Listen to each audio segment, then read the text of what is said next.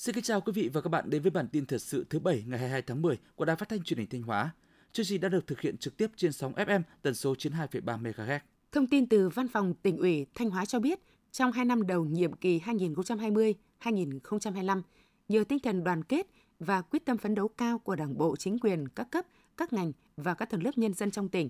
kinh tế tăng trưởng khá cao, trong đó tốc độ tăng trưởng tổng sản phẩm GDP năm 2021 đạt 8,85%, 9 tháng năm 2022 đạt 14,24%, thuộc nhóm các tỉnh, thành phố có tốc độ tăng trưởng cao nhất cả nước. Nhiều chỉ tiêu kinh tế tăng cao so với cùng kỳ, đặc biệt là thu ngân sách nhà nước, giá trị sản xuất công nghiệp, giá trị xuất khẩu, các hoạt động văn hóa xã hội được tổ chức linh hoạt, thích ứng an toàn với tình hình dịch bệnh, an sinh xã hội được chăm lo, đời sống nhân dân ổn định, quốc phòng an ninh được đảm bảo. Từ đầu năm 2022 đến nay, các ngành chức năng của tỉnh đã phối hợp tổ chức hai hội trợ gồm Hội trợ Thương mại miền Tây Thanh Hóa với trên 200 gian hàng của các doanh nghiệp địa phương, các hiệp hội làng nghề tham gia, thu hút hơn 20.000 lượt khách tham quan mua sắm, doanh thu ước đạt 6,5 tỷ đồng. Hội trợ triển lãm hàng công nghiệp nông thôn tiêu biểu khu vực phía Bắc năm 2022 thu hút sự tham gia của 150 đơn vị doanh nghiệp với 400 gian hàng đến từ 28 tỉnh thành phố khu vực phía Bắc. Từ đầu năm 2022 đến nay, tỉnh đã hỗ trợ cho 175 lượt doanh nghiệp hợp tác xã tham gia các chương trình hội trợ, triển lãm thương mại do các cán bộ, ngành địa phương tổ chức. Qua các hội trợ đã có 50 doanh nghiệp ký được hợp đồng cung cấp sản phẩm cho đối tác. Dự án di dân tái định cư lòng hồ Yên Mỹ được phê duyệt ngày 24 tháng 11 năm 2017. Tổng mức đầu tư là 290,903 tỷ đồng. Mục tiêu nhằm tăng thêm khả năng tích nước của hồ là 20,86 triệu mét khối, cắt giảm lũ, tránh gây ngập lụt cho vùng hạ du hồ Yên Mỹ và đảm bảo nguồn nước cấp cho hoạt động sản xuất của khu kinh tế Nghi Sơn. Tuy nhiên hiện nay, dự án có một số khó khăn vướng mắc ảnh hưởng đến tiến độ thực hiện là dự án được phê duyệt năm 2017 với kinh phí giải phóng mặt bằng hơn 216 tỷ đồng. Sau hơn 5 năm triển khai, đơn giá đền bù giải phóng mặt bằng dự kiến tăng khoảng 2,4 đến 2,8 lần so với giá trị phê duyệt. Trong giai đoạn 2018-2021 mới bố trí được 555 tỷ đồng và trong giai đoạn 2021-2025 dự kiến bố trí 100 tỷ đồng cho dự án, không đảm bảo nguồn vốn để triển khai thực hiện dự án. Từ đầu năm 2022 đến nay, toàn tỉnh đã sản xuất 22,5 triệu cây giống, trong đó cây mô là 2 triệu cây, đã trồng 8.700 ha rừng trồng tập trung, bằng 87% kế hoạch và 5,25 triệu cây phân tán, bằng 84,74% kế hoạch. Tuy nhiên, công tác phát triển rừng trên địa bàn tỉnh có một số khó khăn hạn chế như có trên 393.000 hecta rừng tự nhiên cần được áp dụng các biện pháp kỹ thuật lâm sinh khoanh nuôi, xúc tiến tái sinh, có trồng bổ sung làm giàu rừng nhưng chính phủ và các địa phương chưa bố trí được kinh phí hỗ trợ. Kế hoạch giao vốn thực hiện trồng rừng còn chậm, việc tổ chức đấu thầu để lựa chọn đơn vị cung ứng cây giống, vật tư mất nhiều thời gian, ảnh hưởng đến tiến độ của dự án và thời vụ trồng rừng. Thời gian qua, các hoạt động hỗ trợ phụ nữ phát triển kinh tế, sáng tạo khởi nghiệp tiếp tục được Hội Liên hiệp Phụ nữ tỉnh triển khai có hiệu quả.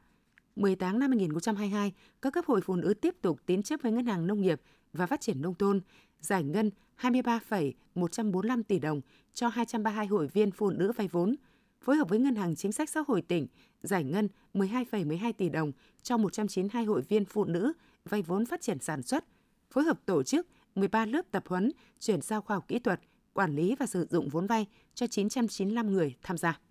Bản tin thời sự sẽ được chuyển sang một số thông tin đáng chú ý khác. Theo chương trình kỳ họp thứ tư Quốc hội khóa 15, ngày 22 tháng 10 trong phiên họp buổi sáng, Quốc hội thảo luận ở tổ về kết quả thực hiện kế hoạch phát triển kinh tế xã hội năm 2022, dự kiến kế hoạch phát triển kinh tế xã hội năm 2023 tình hình thực hiện ngân sách nhà nước năm 2022, dự toán ngân sách nhà nước, kế hoạch đầu tư công vốn ngân sách nhà nước, phương án phân bổ ngân sách trung ương năm 2023, tình hình thực hiện kế hoạch tài chính năm 2022, dự kiến kế hoạch tài chính năm 2023 của các quỹ tài chính nhà nước ngoài ngân sách do trung ương quản lý.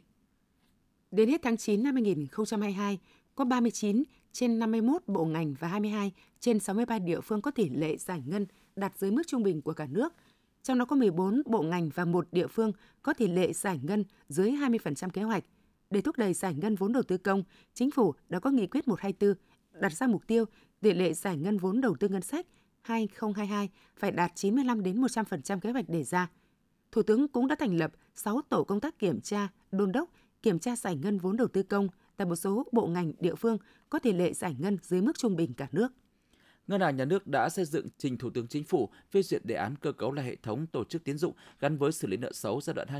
2021-2025. Trong đó, cơ quan quản lý đã đề ra mục tiêu cơ cấu lại hệ thống các tổ chức tín dụng gắn với xử lý nợ xấu, phấn đấu đến năm 2025 giảm số lượng các tổ chức tín dụng, xử lý cơ bản các ngân hàng yếu kém, không để phát sinh những ngân hàng yếu kém mới, hệ thống các tổ chức tín dụng lành mạnh và phát triển bền vững.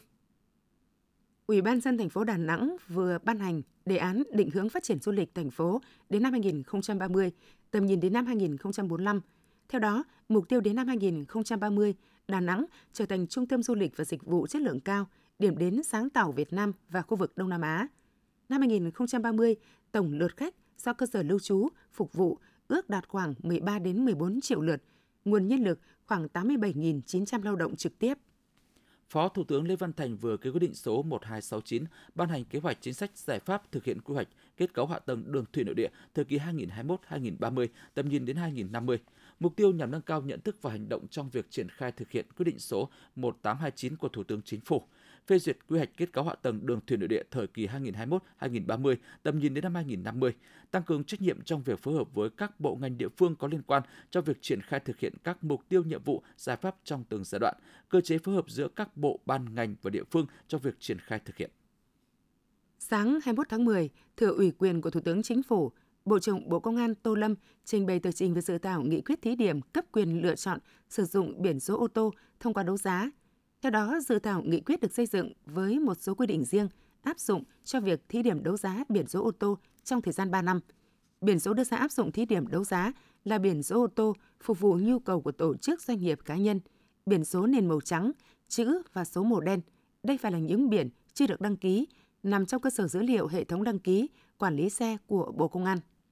với chủ đề bảo tồn phát huy bản sắc văn hóa đồng bào Khmer Nam Bộ, bình đẳng, đoàn kết hội nhập và phát triển, Ngày hội văn hóa thể thao và du lịch đồng bào Khmer Nam Bộ lần thứ 8 diễn ra từ ngày 2 đến ngày 8 tháng 11 năm 2022. Ngày hội văn hóa, thể thao và du lịch đồng bào Khmer Nam Bộ là dịp tôn vinh những giá trị văn hóa truyền thống tốt đẹp, giữ gìn và phát huy bản sắc văn hóa của đồng bào Khmer trong nền văn hóa thống nhất đa dạng của cộng đồng 54 dân tộc, nhiều hoạt động văn hóa thể thao như thi đấu các môn thể thao, liên hoan nghệ thuật quần chúng, quảng bá xúc tiến du lịch. Ủy ban dân tỉnh Bắc Ninh vừa đồng ý tờ trình của Sở Giáo dục Đào tạo quyết định hỗ trợ 100% mức thu học phí đối với trẻ mầm non và học sinh phổ thông trong năm học 2022-2023 trên địa bàn tỉnh. Sở Giáo dục Đào tạo tỉnh Bắc Ninh đề xuất hai phương án, trong đó tổng kinh phí dự kiến hỗ trợ phương án 1 là 86 tỷ 062 triệu 760 nghìn đồng hỗ trợ học kỳ 1. Phương án 2 là 193 tỷ 641 triệu 210 nghìn đồng hỗ trợ cả năm. Liên quan tới trường hợp bé gái 5 tuổi ở xã Đông Thạnh, huyện Ba Vì, tỉnh Phú Thọ bị nhiễm cúm AH5 có nguồn gốc từ gia cầm, Cục Y tế Dự phòng Bộ Y tế đã có công văn yêu cầu lãnh đạo Sở Y tế Phú Thọ chỉ đạo tăng cường công tác phòng chống cúm gia cầm trên địa bàn, tập trung điều tra xử lý triệt đề ổ dịch, tăng cường giám sát phát hiện ổ dịch mới ở người các bệnh viện sẵn sàng thu dung cách ly điều trị theo quy định của Bộ Y tế và thông báo kịp thời cho Trung tâm Kiểm soát Bệnh tật tỉnh Phú Thọ để có các biện pháp phòng chống dịch kịp thời. Thanh tra Chính phủ vừa ban hành thông báo kết luận thanh tra việc chấp hành pháp luật trong quản lý sử dụng vốn và tài sản, thoái vốn và tái cơ cấu tại Tổng Công ty Thuốc lá Việt Nam. Tổng Công ty Thuốc lá Việt Nam không thực hiện đánh giá lại tài sản, làm trái chỉ đạo của Thủ tướng, vi phạm pháp luật về chuyển nhượng tài sản, doanh nghiệp do nhà nước nắm giữ 100% vốn điều lệ khi chuyển nhượng 30.927 m2 đất tại 152 Trần Phú, thành phố Hồ Chí Minh mà không xin phép Thủ tướng, không thực hiện đấu giá quyền sử dụng đất, có nguy cơ thất thoát tiền của nhà nước, của doanh nghiệp. Cơ quan Cảnh sát điều tra Công an tỉnh Thanh Hóa vừa tống đạt quyết định khởi tố bị can, ra lệnh tạm giam Lê Bá Nga sinh năm 1976 ở số nhà 106, Nguyễn Phúc Chu, phường Đông Thọ, thành phố Thanh Hóa về tội mua bán trái phép hóa đơn chứng từ, thu nộp ngân sách nhà nước, thu lợi bất chính số tiền lớn. Theo cơ quan công an, Lê Bá Nga trực tiếp thành lập điều hành hai công ty nhưng không hoạt động kinh doanh mà chỉ thực hiện việc bán hóa đơn chứng từ khống để thu lợi bất chính gần 100 tỷ đồng. Áp thấp nhiệt đới sẽ vào Biển Đông trong sáng nay 22 tháng 10. Dự báo di chuyển nhanh, có xu hướng mạnh dần lên, diễn biến phức tạp do tương tác với không khí lạnh. Dự báo trong 24 giờ tới, áp thấp nhiệt đới di chuyển theo hướng Tây, mỗi giờ đi được khoảng 15 đến 20 km và có xu hướng mạnh thêm. Đến 1 giờ ngày 23 tháng 10, tâm áp thấp nhiệt đới trên vùng biển phía đông khu vực Bắc Biển Đông với cường độ cấp 6, cấp 7, giật cấp 9. Những thông tin vừa rồi cũng đã khép lại chương trình thời sự của Đài Phát thanh Truyền hình Thanh Hóa. Xin kính chào và hẹn gặp lại quý vị và các bạn trong những chương trình sau.